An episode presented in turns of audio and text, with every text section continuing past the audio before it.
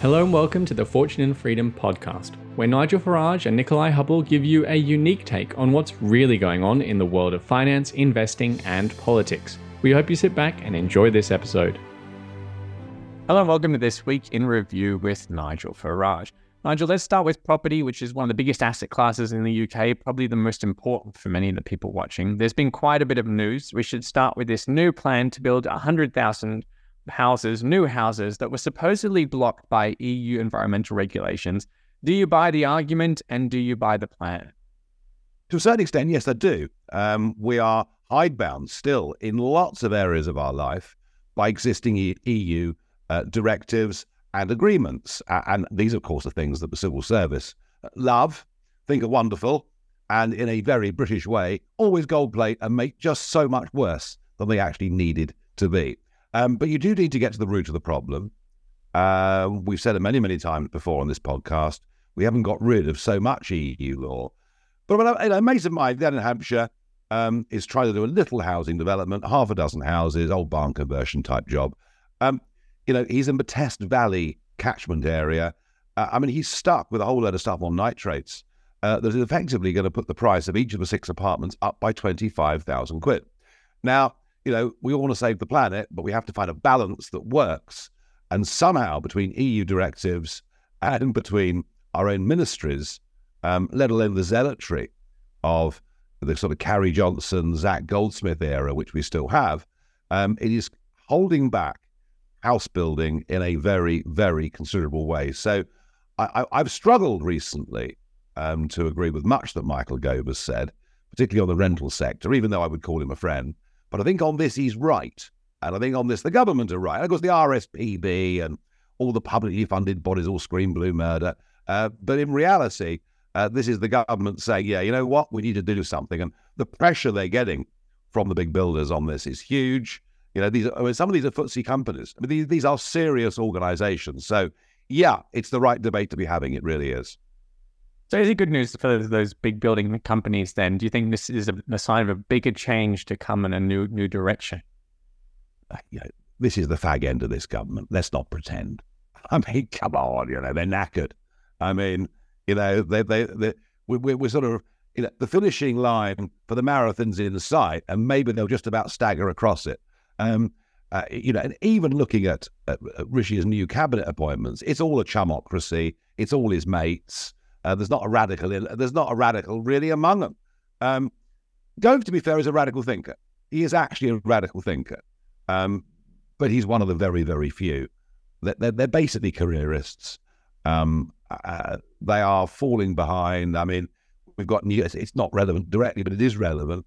You know, the number of people dying on NHS waiting lists. Uh, Labour now more trusted on immigration, tax, and the NHS you know, I mean, uh, listen, if they were genuinely radical, they could turn this around with a year to go, year a, a year and a bit to go. I just don't think they got it within them. Uh, it sounds like such a big incentive. That's disappointing. It's also worth mentioning that transactions are back to 2012 levels in the property market. The house price acceleration downwards is uh, at its fastest pace for, for recent figures. Are you getting worried about the housing crash? You said before that you're not. Are you? look, you know, we had all those years of free money. It's free money. Is it any surprise that people took out big mortgages and and and and and and and, and we saw the, you know, extraordinary rise in property prices? Um, there are a lot of people with a lot of borrowed free money now scratching their heads and worrying. And so you start to get bankruptcies and forced sales, and you see a decline in the market. And of course, there are some people now being forced into negative equity where we were back in the early, you know, my generation was back in the early 90s. Um, but look, you know, with the British population increasing by a million a year, I mean, that is a hell of a buffer at the bottom of the market. We've just discussed house prices. There is a demand supply equation here that says, you know, your four and a half million pound house in Chelsea could collapse to three and a half million, but so blooming what?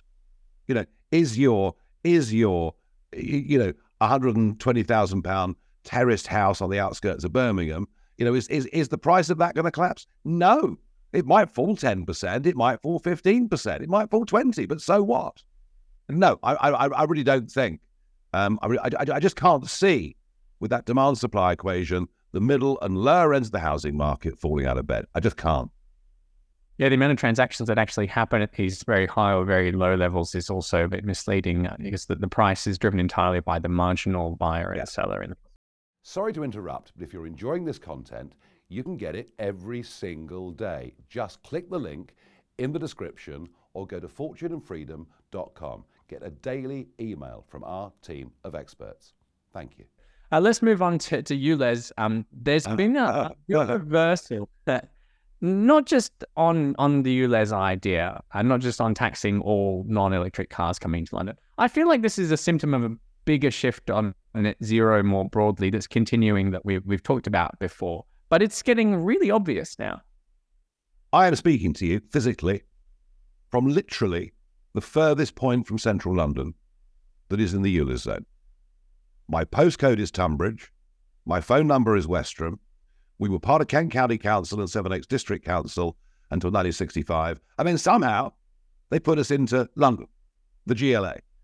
In the three villages here I live in, there are more horses than people. People here support the local hunt. They go shooting. I mean, it's rural. And I have never, and it's not just here, I have never seen such public anger over an issue as I have on ULEZ. I, I did a GB News show from my local pub the other night. I mean, really, people are, and look, doesn't bother me. Of course not. I've got a big salary. I've got a new car. Doesn't bother me. But you know, you know, the woman down the road running the running the riding stables, her horse box isn't compliant. Um, even some of the farmers' tractors, they're not compliant. Uh, my ex-landlord said it's going to cost me twelve pound fifty to go to a doctor's, twelve pound fifty to get a prescription, and twelve pound fifty to go for a pint. Ah, it, it, I can't think of a more iniquitous tax. And there's a logical argument to this. Every car over three years old has to have an annual MOT, and emissions checks are part of that MOT to be allowed to drive on the road. So it's dead simple. You want to reduce inflation, uh, I'm uh, um, sorry, you want to reduce emissions, then simply what you do is you set a level for an MOT standard, and any car that passes it is fine, and any car or van that doesn't pass it is not fine. And it's irrelevant whether it's six years old or 30 years old. But no, this is a massive tax grab, and it's also about control. You've never seen more cameras. But what is really interesting, Nick, is the reaction to it. Now, look, you know, some say in a month it'll all be over. The the blade runners, as they're called, the people that are going around vandalizing the cameras, they are literally organized into little tight military style unit, units. They bloody mean it. This isn't going to stop. This is, I have not seen civil disobedience, and I'm not encouraging it. I might understand it, but I'm not encouraging it. I've not seen anything like this since the poll tax riots of 1990. And I'm beginning to think this may mark a turning point. A turning point where people say to Khan and others, we've just had enough it also brings into question devolution. It's all well and good saying that London, you've got a mayor, but if the people living half a mile from here in Kent, if it affects them as well, you've got to ask yourself some real questions about devolved powers and how they're operating. And this leads into a much bigger debate around net zero. Some of the arguments I've been making in public for 15 years are now becoming mainstream arguments, such as why should we wear a hair shirt if China is belching out all this stuff and building 80 new coal fired power stations everywhere. I'm hearing my own words coming back to me uh, now from some quite senior, um, not just political figures, but actually press figures as well. You know, editorials. I mean, the Sun newspaper thought we should all go green three years ago. They don't now. So there is a change of thinking and a realization that wind energy, we're being sold a pup. Cheapest form of energy cheapest form of energy. What are you moaning about? I tell you what, add up the costs of backing it up with gas, add up the costs of the new pylons you need to build, add up all the costs that go around wind energy. And even if the subsidy levels have fallen, the real cost of wind energy just isn't sustainable. And we're beginning to see investors in the North Sea say, hang on, you know, this just doesn't work anymore. So even on wind energy in the last few weeks, and I've always hated the blooming things, but always, even with wind energy in the last few weeks, we're beginning to see, how can I put it, rational debate coming into view. So I think right across Europe there is a uh, and, and the UK there is a genuine rethink um, about the extent to which we're prepared to damage ourselves. And that's already having a financial impact. The little wind turbine producers having massive write downs on their wind projects, both future and current. And, and as I said, that's really impacting their share prices quite frequently. So it's already, you know, already showing up where it really counts in, in financial markets. The strangest story that I spotted this week is I, I'm just going to have to read this out so I don't get it wrong. Europe is spending record amounts on Russian liquid liquefied natural gas even as the bloc tightens sanctions against the Kremlin, new analysis shows. It's 4.5 billion pounds worth so far this year, half of all of Russia's LNG stocks the Europeans are buying. Now, I don't know where to start. I'm curious where you're going to start on this because there's so many angles, well, so much hypocrisy, so many ridiculous, just aggravating angles. It's just driving me nuts. Jolly well done, the Germans. Marvellous. Angela Merkel, fantastic. Remember, we were told Women leaders are so much better than men. Look at Angela Merkel. Yeah, brilliant. Tying herself as close as possible to Russia. Oh, and indeed to China as well. Um, so this is very much German led, uh, and it's why really, you know, EU support, despite the fact it's on their border, but EU support even for the war uh, in Ukraine has been, frankly, as lukewarm um, as it's been. Um, and if you take the military side of the equation out, you know, I mean, it's just you know, Putin must just be laughing to himself. But what I mean, this is hypocrisy on a level you simply cannot believe. Um, and as winter approaches, of course, it leaves them incredibly vulnerable. Now, the counter argument will be that much of the LNG they bought has gone into stock, and that countries like France and Germany now do have full, unlike us, do have full stocks. Um, but there is still, if we get a long, cold winter, an extraordinary vulnerability if Putin decides to make life difficult.